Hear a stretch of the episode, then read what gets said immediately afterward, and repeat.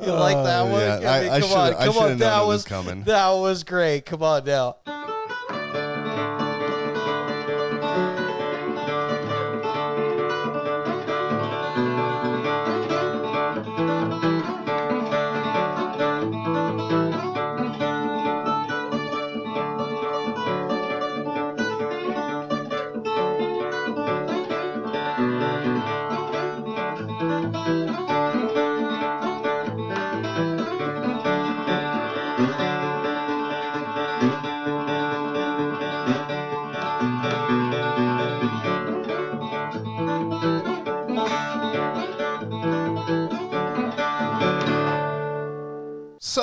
Multiple points leading up to this, we've talked about how, you know, rockabilly really had an influence on all of the uh, rock and roll things coming forward. But honestly, tonight we get to experience somebody that not only took a lot of those rockabilly backgrounds, but really started to make something new of it. And uh, though for his time, the things that he was doing was very revolutionary, if you were to hear them now, you would be like, no, that sounds exactly like this. CCR. yeah, CCR or this uh, other band or whatever a hundred other bands that might be influenced uh, by him, and uh, you know, it's we're talking about Dale Hawkins tonight, and that's not a name you wouldn't even know, right? Right, and he was event. He was basically the inventor of what would be coined as swamp rock. Eventually, Yeah, exactly. And so you know, I'll say Dale Hawkins again. You won't know the name, but I'll say another name, and I bet you know that Susie Q.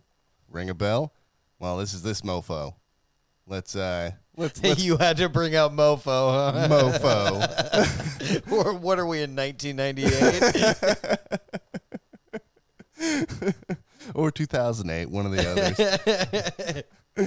uh, yeah, but either way, honestly, I have a lot of respect for this guy. I like his music a lot, but the influences that he had on other bands and the influences that he took from historical aspects are both things that I really like personally in music. So, Oh, yeah. So Well- his, his genre, like centrality, really, uh, I don't know, in- influences me a lot. Just his overall like influence on the sound of the 60s, if you listen to like some of his early 50s stuff, is really evident. Yeah, because exactly. he was like he played dark heavy music that would be kind of like you know be coined when they had better distortion and stuff like that Yeah, album to album, he sounds different too. Some of the albums, he sounds like a like a dark Buddy Holly, and then the next album, like we said, it, it's straight up swamp rock. It sounds like a CCR like album, and then Yeah. a few albums later, you know, you you know, he's sounding like a like a '70s kind of. Uh, I don't know. I don't. It's it's hard to even explain. He's got such a, a really nice arc. I guess the best way to explain it would be starting with the day he was born, huh, Ian? I guess i should You like that smooth transition there? That was like that was a great segue so delmar allen dale hawkins was born on his grandfather's cotton farm in gold mine louisiana a small agricultural community near Mangham in the Delta region of northeast Louisiana. Now, there are some reported different birthdays, but we've talked about this before how promoters in the 50s, you know, would alter birth dates to make them look younger and stuff. yeah. So, most likely he was born October 22nd, 1938. Well, that brings forward a pretty solid point. Like that might that might be why everyone uh, has such conflicting birthdays in that era. Maybe they were like changing people's birthdays around to make them fit genres and stuff. The promoters really wanted them to seem younger than they actually were to, you know, To appeal to to, the- the teenage crowd. Yeah, you want to get to the young kids. That's actually kind of a theme now that I think about it. A lot of these early 50s like successful rock and roll people are all kind of people who look youth-ish, like childish kind of because if you think like Buddy Holly, even when he's older, he still kind of looks like he could blend in with a high school crowd. Older. We lasted longer than he did. I'm, I'm not, but you know what I mean. I look at Dale Hawkins. Even when he's into his you know 30s, like he looks like he could you know still blend with the early 20s. Now, his father, Delmar Skipper Hawkins, Skipper was his nickname, Hell yeah. played music professionally during the 1930s and 40s and was briefly a member of the country band Sons of the Pioneers. I've never heard of that. Me neither. Generic country stuff from that era. Yeah, Sons of the Pioneers. Yeehaw. While his mother, Estelle Taylor Hawkins, she was a school teacher. Tragically, his parents would split up, and then his father would die in a fire when Dale was three years old. Oh my sweet God. Uh, so I see we're starting this off really uh really solid here, huh? On, on a on a good note. On a, on a good note. And so for the rest of his childhood, he'd be passed along to a variety of sharecropping relatives, but he would mainly be raised by his grandparents. And to quote Dale Hawkins about his youth, he said, Heck, man, I picked up cotton until I was 13, 14 years old. Coming up from school, you'd get a biscuit, stick your finger in it, pour some syrup in, and head for the field. That's how it was. Stick your finger in it, pour some syrup in. Hell yeah. That's how it was. That's how it was. That sounds actually kind of good. I wonder if he means like a like a fluffy biscuit, like you. I don't know. Nobody saw that, but Pat Pat pretended to poke his finger into an, inv- an invisible biscuit. Yeah, it was it was a it was a hypothetical biscuit. Thank you, Ian. And so, like we've talked before, people who grew up on farms they would end up absorbing li- absorbing like a wide range of musical influences, you know, including country, rhythm and blues that he would hear on the Shreveport radio station where he essentially grew up for the most part. oh, good old Shreveport again. We've Yeah. had that that town's been mentioned a few times on our podcast. And you know, he'd also hear blues from black sharecroppers whom he would pick cotton with on his grandpa's farm. Know, and he would go to black gospel singers in local churches. He would also name his early influences like Hank Williams, Hank Snow, Lonnie Johnson, and sister Rosetta Tharpe. Oh yeah, some of our favorites, and once again, another great musician having reference to Sister Rosetta Tharpe, but yet no popular remembrance. And I got another quote from Dale Hawkins about his youth. He said, I don't think I would have the background of hearing all types of music that I heard if it weren't for my grandfather. He was a sheriff of some of the parishes over there in Louisiana, and I got to go with him sometimes on Saturday night. and I had to look this up because the way he used the word parish kind of confused me, and I thought he was talking about he was a sheriff of churches. But back when Louisiana was first admitted into the Union, the first official state map used the term parishes to donate local government units. Oh, so like your your local county was a parish? Yeah. Oh, okay, that makes more sense. So I, I figured I'd throw that in to clarify because it confused me for a little bit. Yeah, it's the it's not a religious use of the term. It's the uh, the other ter- use of it apparently, which I've never really heard. Wonder if that's widely used or if it's something that they just use temporarily or for a short term. I think it's a kind of a French thing, the way they use it. So Oh, And so, like I mentioned in the quote, you know, he would have forays with his grandfather, you know, out to like the different clubs and whatever. And you know, he, he at these clubs he'd hear like country music and you know, blues. Sometimes in the same place. To get another quote from his youth, he'd say, "You'd get to hear Elmore James in the back and Hank Williams in the front." And, al- and also, we'd go to church. They had a Pentecostal church just down the street, and I'd love to hear him play and sing. I got to go up and sing with him sometimes. hell yeah, that's cool.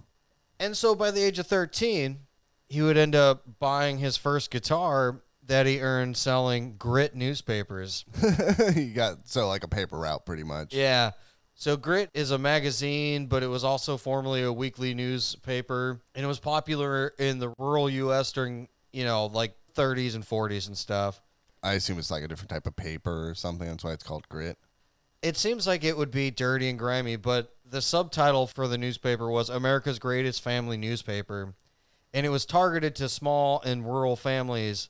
And in the 1930s, it was really targeted to small towns and rural families. And it would have 14 pages plus like a fiction supplement with it. And in 1932, it had a circulation of 425,000 in the lower 48, and 83% of its circulation was in towns fewer than 10,000 inhabitants. Oh, so it was kind of like a way to keep up with maybe modern events, but also have like modern like cultural aspects all stuffed into one. Well, and I was thinking about this, and maybe it was called Grit because they were, you know, focusing all those small towns and like farming communities and stuff like that. And that's a hard life. You got to have some grit. Oh yeah, maybe, maybe, Maybe. that that, That- that does make sense. I, I'm just guessing there, but Yeah, with that part we didn't look into. Sorry. well, I didn't want to do the rest of this episode about Grit magazine, so. Yeah, dude, check out this Grit magazine. And so at the age of 14, he would end up lying about his age and joining the Navy. He would serve in the Navy for a year and a half on a ship in Korea. Oh shit. Yeah. Hell yeah. So I, it doesn't seem like he saw a whole ton of action, but you know he lied about his age to get in. I mean that's something. So no Woody Guthrie things where he got shot at a bunch of times or anything like that. Not that I could find. Ah. I did look. Ah, I did look, but it doesn't seem like he really saw a whole lot of action. Mm-hmm. Well, not that it sucks that he didn't get shot at. Yeah. I, I guess I should. Re- It sucks you had a good time during war. Yeah, it sucks that nobody shot at you, so I could talk about it later for entertainment. I mean that would that would be a sweet little story. That's why tried to dig pretty hard on Yeah. it, but there was nothing. Sometimes you just can't force it. A lot of times when we're looking into these artists, we'll be like, "Oh, well, they it's service, so we'll really look into that. Maybe we'll find something cool." And just sometimes you get nada. Sometimes you just serve for a little while and that's it. Yep. And it seemed like back in this day, you know, you didn't have to serve that long. How many guys we mentioned that it, they served for like a year and a half, two years? you Yeah, know? it seems like the four year minimum kind of comes up later. Yeah, I would imagine it was something like that. And it, maybe during wartime they'd be like, "Well, you only have to spend a year and a half if you if you join." Yeah, or yeah, like Korea, if you're drafted or whatnot, maybe you get you're not forced to stay for four years or whatever it might be. Yeah, I'm not really sure what the situation is on that, but it just it just seems odd because it seems to keep coming up. Yeah. And so, upon his military discharge, he would move to Bossier City and attend college and start working part time at Stan's record shop in the neighboring city of Shreveport. And there, he would display a remarkable ability to identify songs after hearing customers sing a line or two. so, like, customers would come in like, uh, "I want the album for, I want the recording for this one song," and it goes like this, and oh yeah, yeah, yeah, yeah. I Yeah. know what it is. Yeah, exactly. And so, you know, being the fact that he seems to be quite into music, he was determined to try his hand in the music business. He formed a band to play at high school and teen dances. Eventually, they would move on to clubs on the so called Bossier Strip, a nightlife area that catered to off duty military personnel from nearby Barksdale Air Force Base. Huh, so it's like a little little popular strip, but it's specifically tailored for the base. Yeah, that's what it seems like. I mean, because there was a base right there, and you know, a bunch of young guys, you know, Yeah. just trying to cut loose from you know being told what to do for a little while. Yeah, I'm sure there is uh, there is some sort of industry for entertainment around all bases in that kind of fashion. And so eventually, Dale decided he was ready to record, and inspired by his friend Bobby Charles' hit on Chess Records, "See You Later, Alligator," he would end up recording a demo as kind of an answer to the song in a way, and it was called "See You Soon, Baboon." and you know he was really kind of hoping to catch the interest of Chess Records, and he ended up booking some studio time or some after hour studio time with local radio station KWKH's engineer Bob Sullivan in the station's studio that was off the air during the middle of the night. Oh, just like a like for test recording or a proof recording recording. Hey, just demo just to get Yeah. something down. Mm-hmm. And the owner of Stan's record shop, Stan Lewis, would actually pitch the demo to Chess, and Chess would end up releasing it in, in June of 1956 Hell yeah. for his first single, and it was "See You Soon, Baboon" with four-letter word on the back. Can you guess what that four-letter word is? What? Rock. Rock.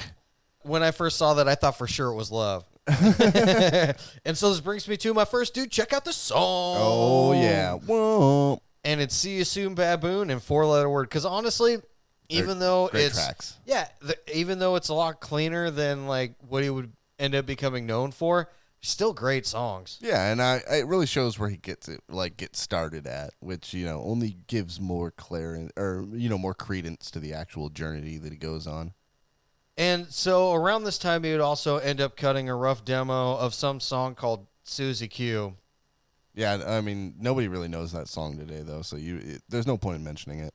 And it would be produced by future country star Merle Kilgore. I've never heard of him, but apparently he's a country star. Country star Merle Kilgore. Yeah, I, I know Merle Haggard. Yeah, that's I was like, is that, is that Merle's other name? I wasn't aware he had a different name. But they would end up actually re recording this later to give it a cleaner sound, you know, just not demo y sounding, you know? Yeah, well, you gotta do that sometimes, man.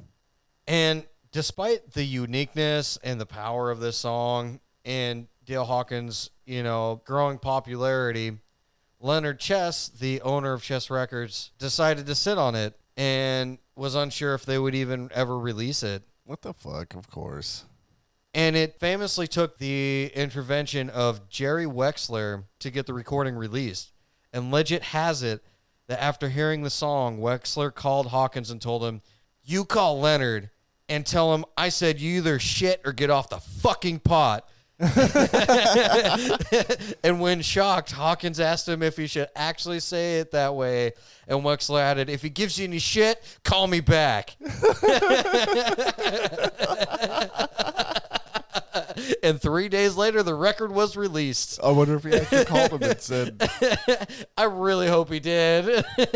I really like hope it's more like, hey, uh, he said that I should tell you shit or get off the, the, fu- pot. the fucking oh, pot. the fucking yeah. He's like looking at a, like a napkin where Yeah, he's so written it he, down. had, he had to write it down. yeah, he's like uh, shit or get off the fucking pot. and I'm gonna call him back if you give me any shit. yeah, exactly. If you if you give me any shit, I have to call him. Whether that actually happened or not, the legend is a legend, and that's a great fucking legend. Yeah, that's amazing. That that's pretty fantastic. And that was the album with Susie Q on it, so you know, that's, Yeah. it's it's only a slightly influential song. And so the record was released on April 1957 on Chess, and it would be one of the first singles Chess ever released by a white artist. And it would eventually reach number 27 on the Billboard charts and number 7 on the R&B charts.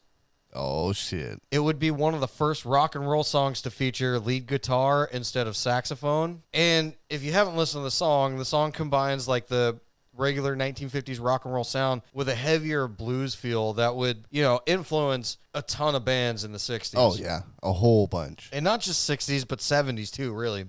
Yeah, no, exactly. Like we are talking about CCR, while they are pretty prevalent in the '60s, like it's Their fame kind of Yeah. came off the back of this song. yeah, exactly. So And so the title of the song, dancers in the 1930s did the Jitterbug, Lindy Hop, and the Susie Q. oh yeah, And so he named the main character of the song after this dance. oh that's cool. And further proof of this, there are several R&B hits in the in this era that mention the dance, including "Be My Guest" by Fats Domino, "Willie and the Hand Jive" by Johnny Otis. I don't know what that song's implying because I didn't listen to it. It's a dance, Ian. the Walk by Jimmy McCracklin. And yes, it's Cracklin. And here's a little fun thing for you. The song's melody actually came from a 1954 song by The Clovers. Oh shit. I've got my eyes on you. And you can actually hear the similarity. Like I listened to it and it's like, oh, okay, I get the inspiration behind it. Yeah, but And- it's way different. Yeah, because you know it's got like what is heavily distorted guitar for back then. Yeah. And the distinctive guitar part, like the main riff of the whole thing, was played by 15 year old James Burton, who would end up becoming a guitar legend who would soon play with Ricky Nelson for many years and with Elvis Presley. Wow, that's fucking awesome. At 15 years old, nonetheless. At 15 years old, he wrote probably one of the most recognizable rock and roll songs, yeah. or helped write, I guess. Yeah, exactly. He's a part of the process. That's either way. That's fucking amazing. And years later, Led Zeppelin's guitarist Jimmy Page would actually say that Susie Q was the riff that made him want to play rock and roll. that's fucking awesome. Yeah. How crazy is that? So you hear this he hears this song as a kid and goes, I need to play guitar. What Yeah, the-" yeah. Like and and uh and Legend is born right there. Well, because if you think about like the Susie Q guitar part is so iconic, you know the. Oh yeah. And we were talking about this in pre-production, but with the CCR version, it's the same riff, but they play it an octave higher. Yeah, exactly. Uh, when the when you listen to the Dale Hawkins version, if you listen to like compare it to the CCR version, there is while it's almost identical, they are play, played in different positions. Yeah, and it drives a lot heavier, I think. Oh yeah. Uh, I mean, call me biased, but I think the Dale Hawkins version rocks way more. Well, and so that's my next do check out this song is Susie Q because Yeah. we can't talk about Dale Hawkins without talking about Susie Q. And honestly, if you haven't heard this version, you got to listen to it. Yeah, if you've only heard the C- the CCR version, you need to refine your understanding and at least expand your borders a little bit by listening to this version. And though he was the true author of the song, the record itself would be credited to him, Stan Lewis, and Eleanor Broadwater, a wife of disc jockey Gene Nobles of national radio station WLAC, most likely as a thank you for radio airplay. Oh, that's cool. And when Dale was asked about the origin of Susie Q, he said, I wrote it, but never actually wrote it. It just kind of worked itself out. Oh yeah, like, like it was kind of a group effort. like kind well of. it seemed like it was kind of, the lyrics anyway was kind of a stream of conscious thing you know when you just get in the groove and something comes out of that Oh yeah, and there's no real explanation of where that came from it just sometimes those things seem to magically appear in your brain yeah. I mean, you, you just groove on it. You just groove on it.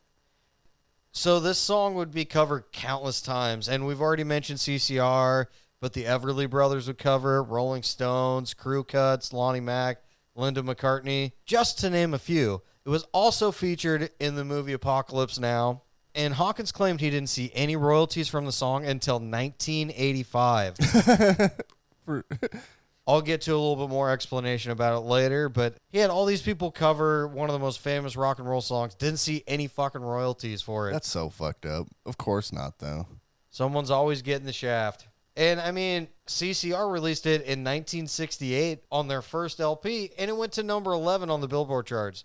So I mean, you'd think he'd get something. Yeah, yeah, exactly. Especially like I don't know. I'm sure multiple artists hit the the charts with that. And Dale Hawkins would end up featuring another guitar player, Roy Buchanan, on a few other hits of his. Like his version of My Babe reached number seven in 1958. He had a song called La Do Da Da, A House, A Car, A Wedding Ring, Class Cutter, Yeah, Yeah. And like My Babe really rocks, and so does La Do Da Da. But these other songs kind of sounds like he was kind of forced to record like kind of a like poppy songs, like Yeah. trying to make a mega hit. Yeah, out of it. exactly. Like try try and get in the uh, whatever the popular grooves at the time. Yeah. Well, and you know, 58. So this is around the time when you know Buddy Holly was really busting it. Yeah, You know, blowing exactly. up. Romantic songs in the soft rock and roll were Yeah. really popular. And, and not to take anything away from Buddy Holly because he's, He's still One amazing. of, he's one of my favorite artists. And so that brings me to my next. Do check out this song, "My Babe" and "La Do Da Da." Both these songs are pretty goddamn awesome. Yeah, they're great. At least listening to them once. So you know, check out the Spotify afterwards, and you'll hear them. And so I mentioned two of his guitar players already, both who would go on to have amazing careers and actually become like, you know, actually get some sort of recognition for it. But Hawkins seemed to have kind of a way of finding badass musicians. Like he'd find like guitarist Scotty Moore and drummer DJ Fontana, both who would end up playing with Elvis, and future country stars Floyd Cramer and Conway Twitty. Oh shit! So, So, yeah, yeah, he, he, had a way of finding great musicians to play with him when he was recording. yeah, like he almost could have had a, uh career as a talent scout or something. Yeah. And, you know, uh, writing the success of Susie Q, he'd do national tours and make appearances on Dick Clark's American Bandstand in 1957 and 1958. And Dale Hawkins was also one of the first white artists to play the legendary Apollo Theater. Oh shit! Yeah, how crazy is that? That's fucking awesome. one of the first. Yeah, that's it makes sense though because I don't know his music fucking is just transcendent of genre in a lot of ways. And in 1960, he would even host his own teen dance party television program called The Dale Hawkins Show on WCAU TV in Philadelphia. Oh, wow, I, I did not know that. That's fucking amazing. Yeah. we should have found some episodes of that or something. and during this time, he would end up leaving Chess. And he'd cut a few singles for some smaller labels, Tilt and Zonk, and then he'd cut a couple for Atlantic. None were hits, but among these recordings, he would end up releasing a couple songs called Woman and a song called With a Feeling. Now, these songs I found on YouTube, they were bunched together in the recording, but both these songs are freaking awesome. And so this brings me to my next do check out this song. Woman and With a Feeling. Because honestly, like these songs were recorded in 1960 and it sounds like a mid 60s song. Like this, Yeah, this it's is- it's these years are ahead really of its tran- time. tr- uh, transcendent songs. Yeah, and the, the fact that they're both stuffed together the way they are, yet they both are so unique and flow together the way they are, I really I think it's interesting, and it was worth listening to just the whole track as they were stuffed together. I'm I'm curious whether they're on the album on the same track or not. Yeah, they They are. are? Oh, yeah. yeah. And the other songs, it just seems like it was more of the same, trying to get a, a mega hit, which is weird because it seems like, especially in this part of his career, he was always doing like a song to try and make a mega hit, and then it seemed like he was doing a song that he wanted to do, and those were the good songs. Yeah, and the more popular ones too. The ones that he really wanted to do are the ones that always really eventually caught on because other artists would make them popular. Essentially, is what it sounds like. Well, and he really did have a style that would be a precursor to an entire like musical revolution in the 60s, you know? Yeah. And so in 1962, Hawkins would end up getting married to Paulette Hale, and they would go on to have two sons. Number one. Number one. Hell yeah. Also in 1962, Hawkins moved into the pro- into the production side of recording, and he went back to Shreveport to work for Stan Lewis's, the guy who owned the uh, record shop, Oh yeah. Jewel and Paula record labels. That's awesome. And he undertook all aspects of the recording production process, including road work to promote the records. So he's driving around promoing as well as doing all the like working the mics and Yep. running the board and stuff. Yep. And during this time, he would work with Joe Stampley and the Uniques on songs like Not Too Long and all these things. But 19 but in 1966 he'd end up moving to Tyler, Texas to become president of ABNAK Records. He would end up producing big hits for the Five Americans, Western Union, as well as a hit for John Freddy and the Playboys, Judy in Disguise with Glasses. It almost sounds like Judy in the skin. Yeah, With- like Judy in disguise with glasses. I was Yeah. like, that's confusing. And Bruce Channel's Mr. Bus Driver and Keep On. While in Texas, he would also serve as Southwest's vice president of Columbia Records, Oh wow, that's pretty cool. which in 1968 he'd end up moving to Los Angeles, California to become RCA's West Coast head of A&R. Holy shit. So for the next three years, he'd end up working with RCA, and he'd work with such artists as Harry Nilsson and Michael Neesmith. Now, if you don't know who Harry Nilsson is, you definitely heard his songs. He's got hit songs like "Everybody's Talking." Everybody's talking at me. I can't hear what you're saying. Yeah, and "Coconut." Put the lime in the coconut. drink a bowl of- yeah, uh, pretty much everybody knows that yeah. song. And then the song "One." One is the loneliest number. Come on. One is the loneliest. yeah, and so you know, I don't know if he was uh, uh, produced any of these, but he ended up working with Harry Nilsson, which is That's pretty cool. yeah. That's fucking awesome, actually. And then Robert Neesmith, which I'm not sure if I'm getting his name right, but I'd never heard of him, and I was like, why are they even mentioning him? Well, he was best known as a member of the pop rock band The Monkees. Oh, okay, yeah, just that little tiny band, the Monkees. Yeah. Honestly, though, when I hear Neesmith, it sounds like you know he's a he's a dwarf who's making knees like a forge with a hammer. Oh, I see you got your leg cut off in battle. Looks like you need a new knee. Yep, come to the right, Neesmith. And I don't know if that's actually how it's pronounced. It's just spelled N E S M I T H. So Yeah, Neesmith or Neth- N- Nesmith? Naismith and Naismith. I don't know. Sure, we could probably look it up, but you know what? The Monkees. Get an easier fucking name, Robert. Neither of us have easy names to pronounce, Ian. yes, but we're not famous. In 1969, he would end up releasing an album called L.A., Memphis, and Tyler, Texas. oh yeah, with the best album cover ever. Yeah. It's like a double exposure picture. One of him laying on his stomach and the, some flowers, looking all like he's. It's like it's like a model picture. Like he's like looking super like quaint with his like hands and his legs behind. And he's not laying on- exactly the most attractive guy either. That's Yeah, what makes it, it- the best. and it's got like a guitar in the background, and then there's like a the second exposure over the top of him like standing at a crossroad against a sign. I was like, all right, well, you know, it's very '70s, but it is cool. It's almost very 70s. Did come out in 69. Yeah, it's very almost '70s. And even though this album was well received, it didn't really give him a big boost to his career. He didn't get any hits from it.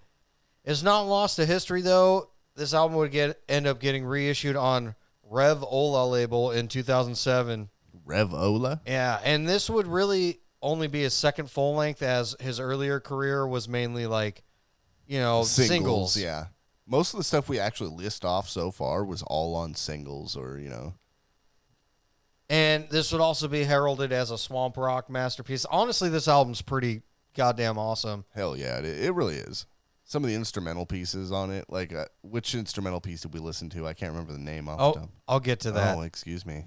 And this album would actually feature some amazing musicians on it. It'd have James Burton, Ry Cooder, Wayne Jackson, Dan Penn, Spooner Oldham, and Taj Mahal. Oh yeah. Just to name of the few outstanding people who played on this album. This album would feature a reworking of the Jimmy Reed classic Baby What You Want Me to Do. Oh shit. But really, like the super swampy, groovy song Backstreet, Yeah. Yep. that, that's the song on this album. yeah, that was the one we listened to. That was fucking kick ass. And this would kind of lay the groundwork for, you know, things he would later release. Like, because this was definitely a little different. You know, obviously technology was better then. So, and, you know, him being in the recording industry, I imagine he saw a few tricks and stuff. And so Yeah. he's able to experiment a little bit with, with the sound. Mm-hmm. And so let's get to the next dude. Check out the song. What do you say? Oh, let's please. Baby, what you want me to do? in Backstreet. And really, oh, ga- back, gasp. yeah, Backstreet, it like, So good. And it's not the Backstreet Oh, Boys song. no. It's not. I thought it was the first two guys. Yeah, Don't worry. He did make a little snipe when I told him to play that song. Yeah, just a just a small one though. Backstreet is not back, okay? They are probably not even born yet. they're definitely not born yet. I don't know. Maybe. 69. I don't think they're that much older than us, I, are don't- they? I doubt it. I doubt it. Well, and so in the early 1970s, Dale would get hooked on Benzedrine and move his family back to Louisiana, and he and Paulette would end up getting divorced. Aw, Benzedrine. Yeah, and if you guys don't know what that is, it's an amphetamine. Yeah, it's it's it was like an over the counter eh, or amphetamine for a long time. Yeah. Yeah. I think in the 60s, I want maybe the 50s, I can't remember. Yeah, exactly. I, well, I, I mean, shit. I know that it's mentioned in songs that were made in the '90s, so Yeah, but that doesn't mean it was over the counter in the 90s. yeah, exactly. I'm not really sure when they actually made it illegal or whatever. So And basically, throughout the 70s, he would just end up battling this chemical dependency. And he'd end up going to the Veterans Administration Hospital. And because of this, he'd end up moving to Arkansas in 1978. And, you know, just kind of lived a quiet life for a while, didn't do a whole lot, you know. But in 1985, MCA would end up buying the chess catalog, which I mentioned earlier, when he finally received a royalty check. Oh, for shit. Sixty-four thousand dollars. wow, that's some that's some back royalties that were owed right there And so, taking a page out of Sam Phillips' book from Sam, from Sun Records. from Sun Records, he would end up taking this money and building his own studio. Uh, hell yeah. You know, he'd record people, nothing like super notable, but you know, get by with it. And He made a living off of it. yeah, I mean, it's Arkansas, so it's not like you need a ton of money, right? And honestly, now that I think about it, I don't think a whole lot of popular music came out of Arkansas in that era. Like the, you know, it's you hear a lot of Tennessee and a lot of a lot of Kentucky and a lot of uh, I don't know, a whole lot of Tennessee actually. Now that I think about it, Yeah. seems like every time we really talk, they're so they're either from Louisiana or Well, Tennessee. That was definitely around the time when Nashville really started bringing out some country hits. Yeah, too. that makes a lot of sense.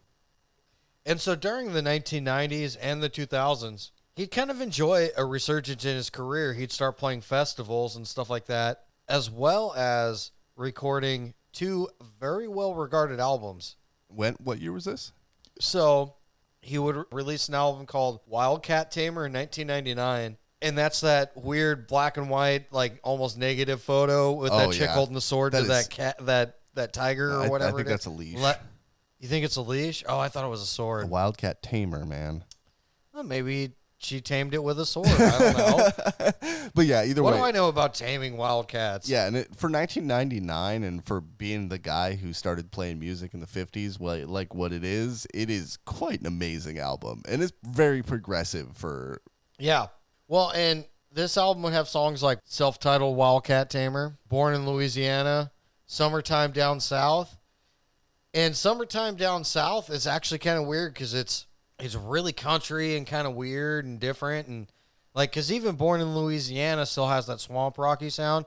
Summertime Down South doesn't. It's kind of country. And this And honestly, honest- this is a really amazing album. Yeah, and, and even more weird is the actual song Wildcat Tamer has like hints of grunge, I would say, in it. You know what I mean? yeah, like, but would- it's it's a super rockabilly song Yeah, with hints of grunge. It Uh, is. You're you're definitely right on that. Because I wouldn't say that the, he actually took a lot of the style or anything from grunge, but I think the recording process and some of the music, like the instrumentation, like uh, like what his pedal setups were and things Yeah. like that, were very close to what they were doing during the grunge era. Well, and to record an album like of this quality in your 60s, that's unheard of. Yeah, exactly, and and be fairly hip about it, not just fall back on your simple old laurels. Like this is was He- not. it's like he did, but then he also didn't. Yeah, no, That's what's crazy about this album. Because he, yeah, it's he somehow simultaneously kept his theme, but also kind of moved forward and was acceptable. You know what I mean? Like, Yeah. Like, like made it like a modern album. It wasn't a like oldies re-record. No, but it was also you could tell from the heart, you know, it wasn't like him trying to be hip or anything. It was just, you know, these are the songs I'm recording. Deal yeah, with it. exactly. I I really do enjoy that.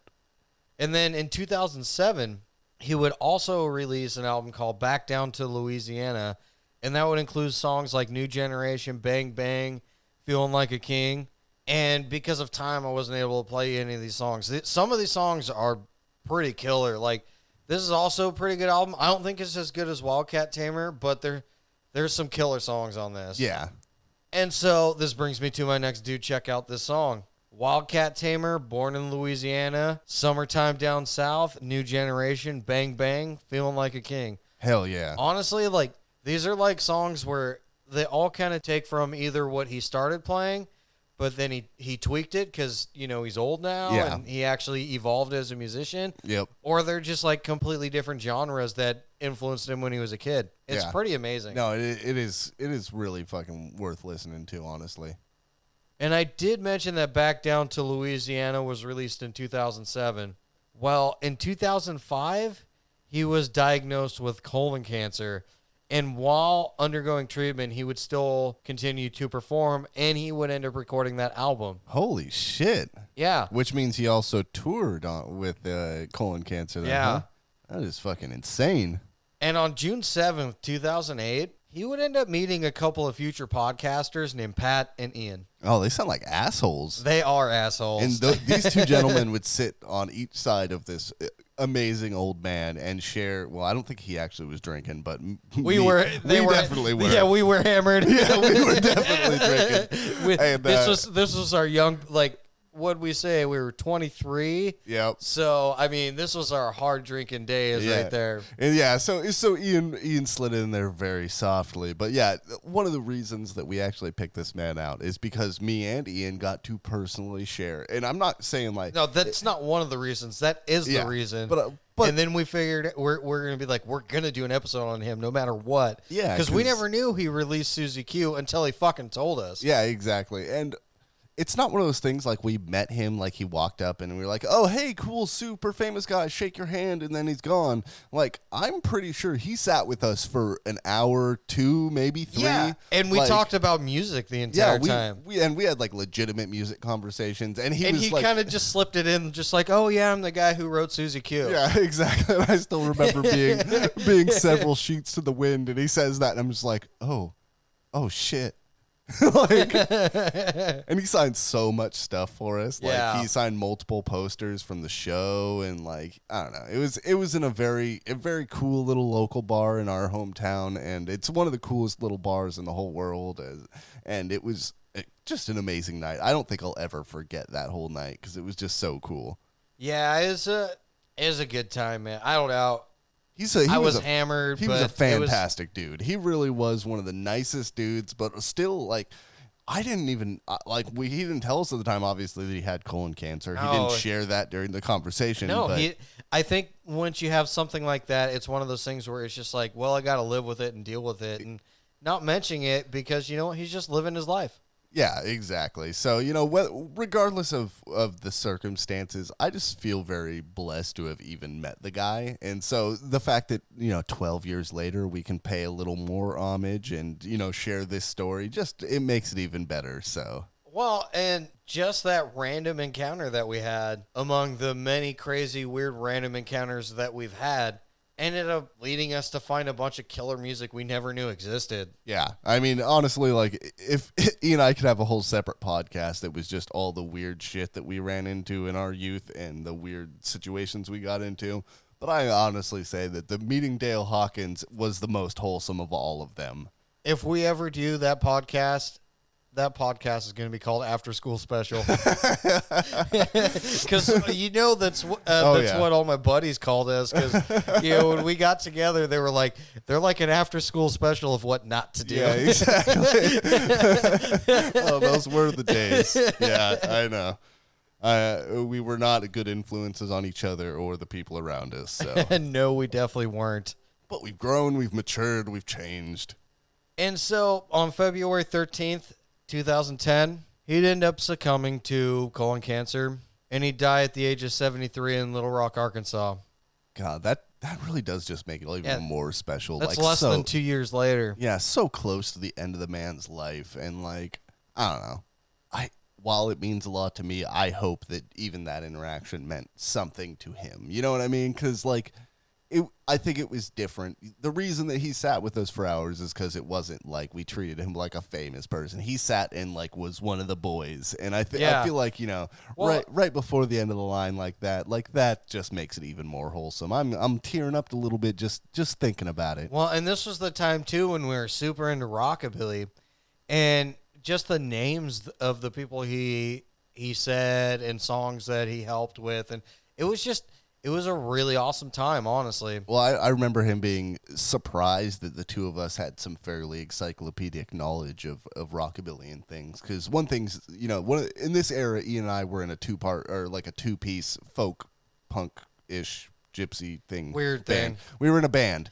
We were high and drunk a lot. All right. Yeah. so either way, in this era, we were like a, a two piece band, so we would you know wander the town and cause you know chaos and trouble. But we also have always just loved music and musical information. Even And- even in our darkest, you know, most punk weird days, we were still studying music theory and giving a shit about it. You know what I mean? So the fact we could. I think music at that time in our lives was probably the only thing we gave a shit about, Oh, yeah, honestly. and so absolutely. we just tried to absorb as much as we could. Yeah, and uh, you know that's that is it is what it is, and you know it.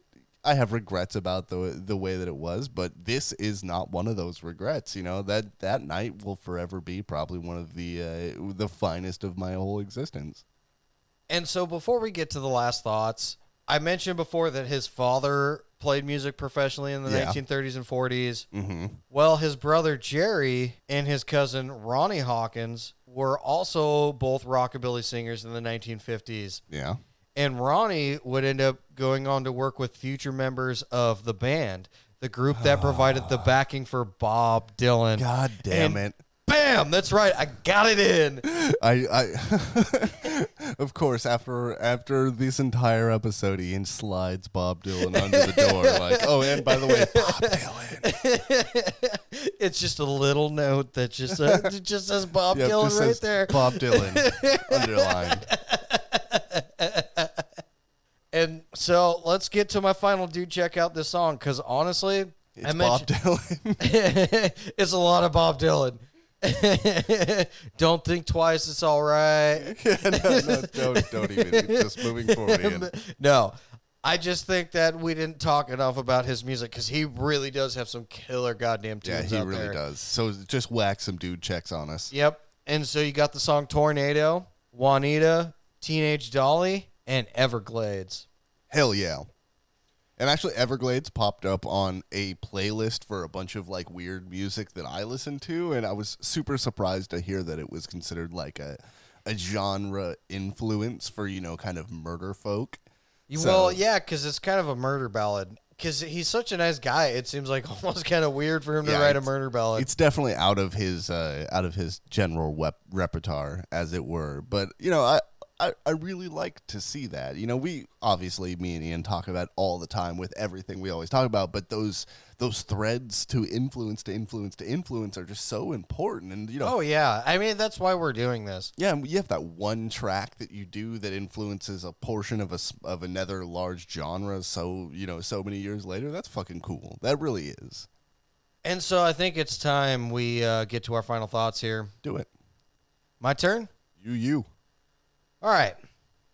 The story we told of meeting him, not being part of this, but being quite influential on us at the time.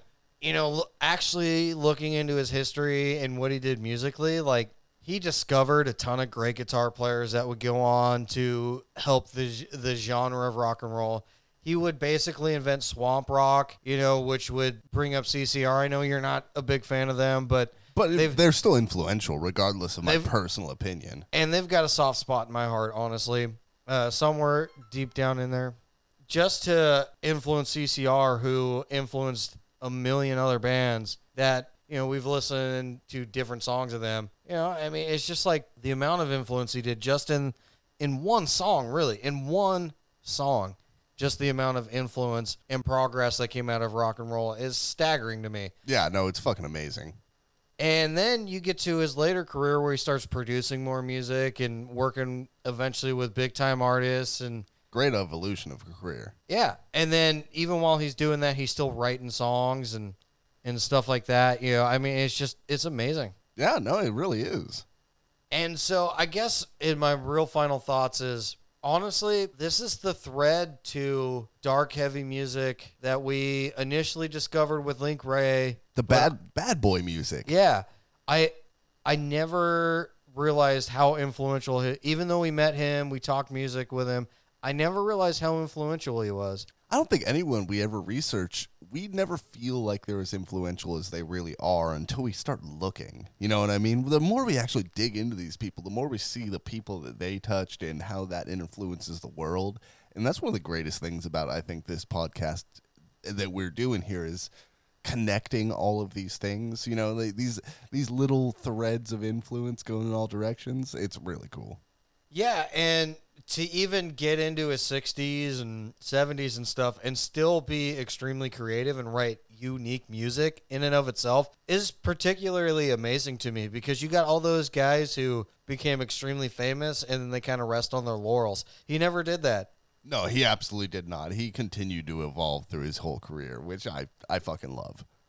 And that's what I got, man. What do you got? You know, I'm getting to this point in our last thoughts where you know there's there's this thing I could do where I could kind of regurgitate like the the general consensus that I've felt about other artists, and I I feel like that's just that's not properly paying each artist the homage they deserve. So I guess the best I'm gonna do with Dale Hawkins is something like more honest than it, would be analytical. I know I'm typically, uh, you know, stammeringly analytical uh, in these typical uh, last thoughts sort of things, but I'm just gonna do this. Like the poster with Dale Hawkins' signature is still burned into my mind. Neither of us have either of these posters anymore. It was 12 years ago. Nah, we kind of lost it in Yeah, our youth. it- I mean, but But it's but still a memory that's there. but yeah, this this white poster with with an with a young version of him embossed in blue and the the red uh, border around it and the the date and the time and you know our our local corner pub and that that big bold confident signature and it hung on your wall for years afterwards. And I still remember uh, like one particular uh, time where you were at your uh, previous roommate's house, Penny and Pops. Shout out to Penny and Pops and Rufus. And Rufus. Uh, shout out to the trio. Uh, but we were we were there, and I remember sitting there staring at that poster and just being like, "That is just such a genuinely lucky moment for us to be able to really Yeah, have it- connected with a piece of rock and roll history It was really kind of a drunken coincidence how it all unfolded anyway. Yeah, and but it, you know, and we we make jokes about us being you know hammered and all that, but the fact like I was not so intoxicated that I don't remember. I remember a very large amount of what we talked about, and I remember, I don't know, I remember appreciating it, but it seems like years later, I don't think I appreciated even enough as to what it were, or as to what it was. But years later, I don't think I even appreciated it enough for what it really was.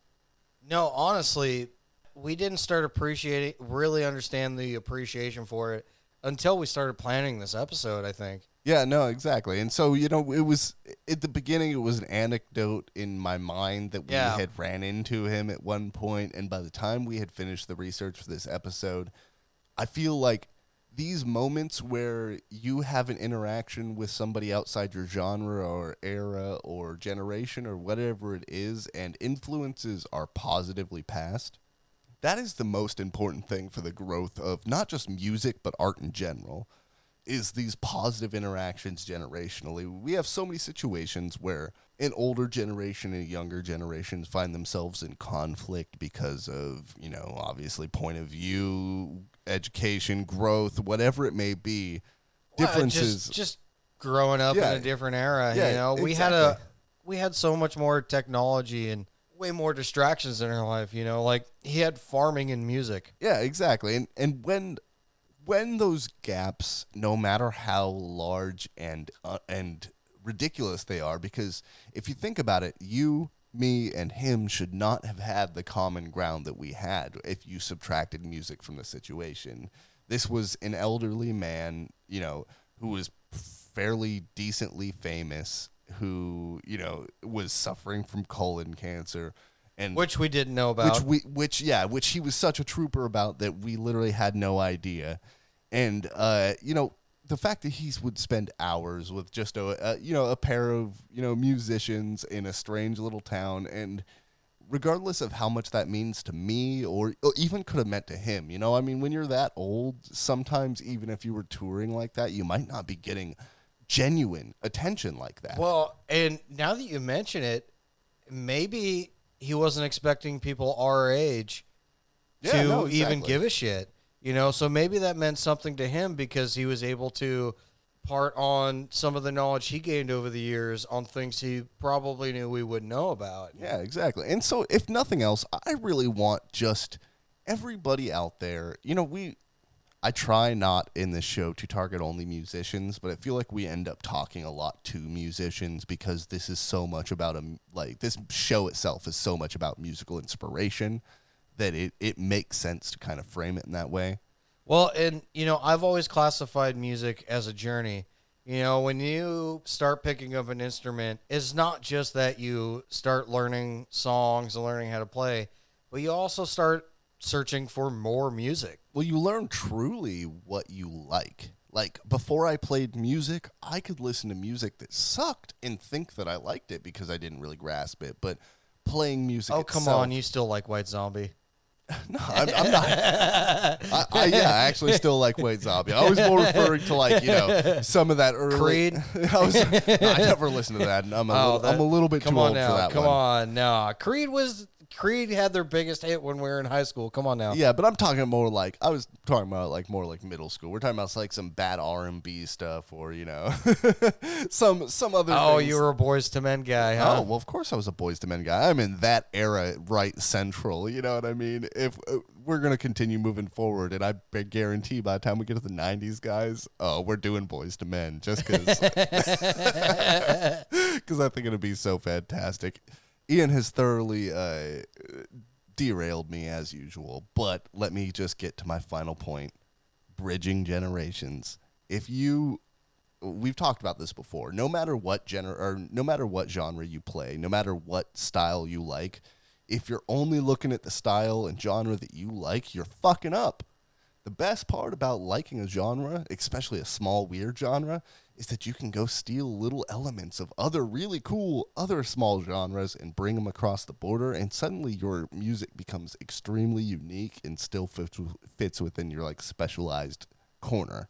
No matter what it is, you, if you're electronic music, you can find inspiration in country. If you like jazz, you can find inspiration in blues. If you like blues, you can find inspiration in, I don't know, fucking dinner time. anything else. Yeah, really. dinner, dinner time theater. Like it, it doesn't matter. The it, so many people isolate their their influences these days, and I feel like it it- it hurts the process itself because you guys only are inspired by people within their own genre, and that's not the way it's supposed to be. Your genre is your isolated ecosystem of music. You should take the strong things from other ecosystems and evolve. That's what makes music beautiful. So if you're a, and you know, not even musician, artist. If you're an artist, go find your inspiration somewhere outside your comfort zone, whatever it may be. If you want to paint a picture, go find a type of art that you've never really, you know, gotten into. If you want, if you want to play a song, find a genre you never really gotten into. Write a poem, you know, whatever it may be. Just expand your horizons, and that does not mean you have to get out of your chosen genre. And I hope that we are helping you guys expand your horizons musically. Hell yeah. If you guys like what you hear, please like us on all the iTunes and stuff Yeah, like Like that. us on stuff and give us a hell amount of stars, like so many. the stars. maximum amount of stars. as many stars as you can think of. as many stars that the system allows. Please check out our Spotify. All the songs we've talked about are on there. I mean, if you really want to hear where all this inspiration came from, dude, check out Dale Hawkins versus Susie Q, which is on our Spotify. Big time. Check it all out. Uh, and and one big final shout out on our way out here for uh, my fine co-host. Happy birthday, Ian! Ah, You- damn it. you old bastard! I'm getting old. Happy birthday to you. Happy birthday to you. Happy birthday to Ian. I'm not singing the rest of the song. Thank you. Have a No good night, problem. guys. I love y'all. Have a good evening.